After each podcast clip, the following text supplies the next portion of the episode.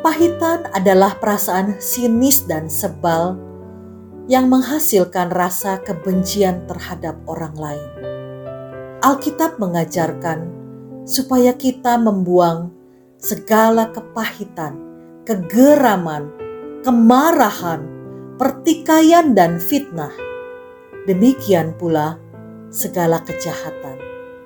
Kemudian kita diberitahu cara menang melawan kepahitan dengan berperilaku ramah seorang terhadap yang lain, penuh kasih mesra dan saling mengampuni, sebagaimana Allah di dalam Kristus telah mengampuni kamu. Ikutlah teladan Yesus, berikanlah pengampunan, maka segala kepahitan yang menyebabkan penyakit akan sembuh seiring dengan pemulihan hati kita. Dalam Lukas 23 ayat 34, Yesus berkata, Ya Bapa, ampunilah mereka sebab mereka tidak tahu apa yang mereka perbuat. Saat Yesus tengah sekarat di kayu salib, dia masih sanggup melepaskan pengampunan kepada mereka yang telah menyiksa, menghina, dan melecehkannya sedemikian rupa. Inilah keteladanan yang luar biasa yang harus bisa kita lakukan sebagai pengikut Kristus. Apakah kita tahu bahwa kepahitan itu menular? orang tua yang memiliki kepahitan akan meracuni seluruh keluarganya, sehingga mereka semua kepahitan, dan itu bisa berlanjut turun-temurun.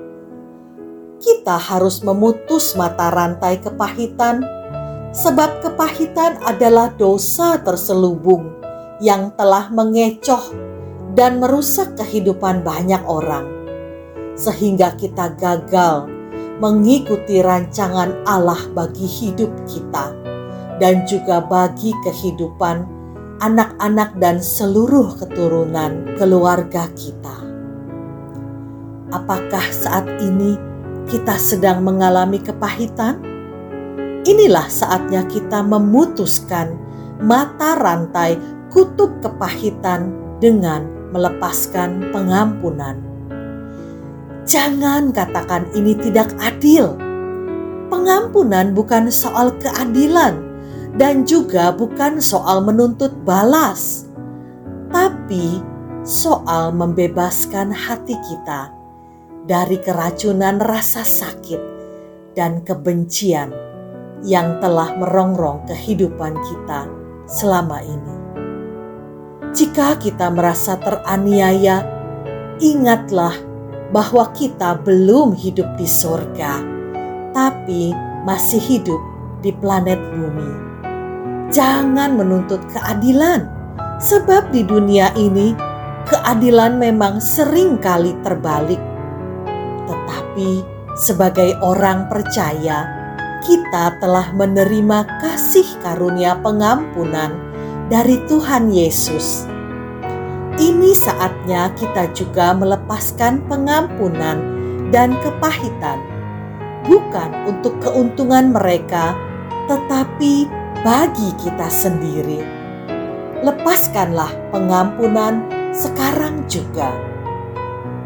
Ibrani 12 ayat 15 mengajarkan kita, jagalah supaya jangan ada seorang pun menjauhkan diri dari kasih karunia Allah, agar jangan tumbuh akar yang pahit yang menimbulkan kerusuhan dan yang mencemarkan banyak orang.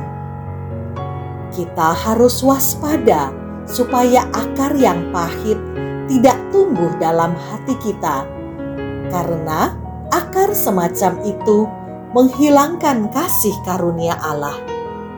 Saudara, Allah berkehendak supaya umatnya hidup dalam kasih, sukacita, damai, dan kekudusan, bukan dengan kepahitan.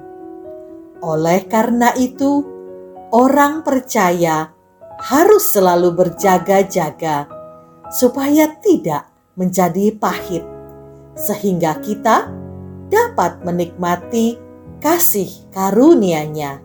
Amin.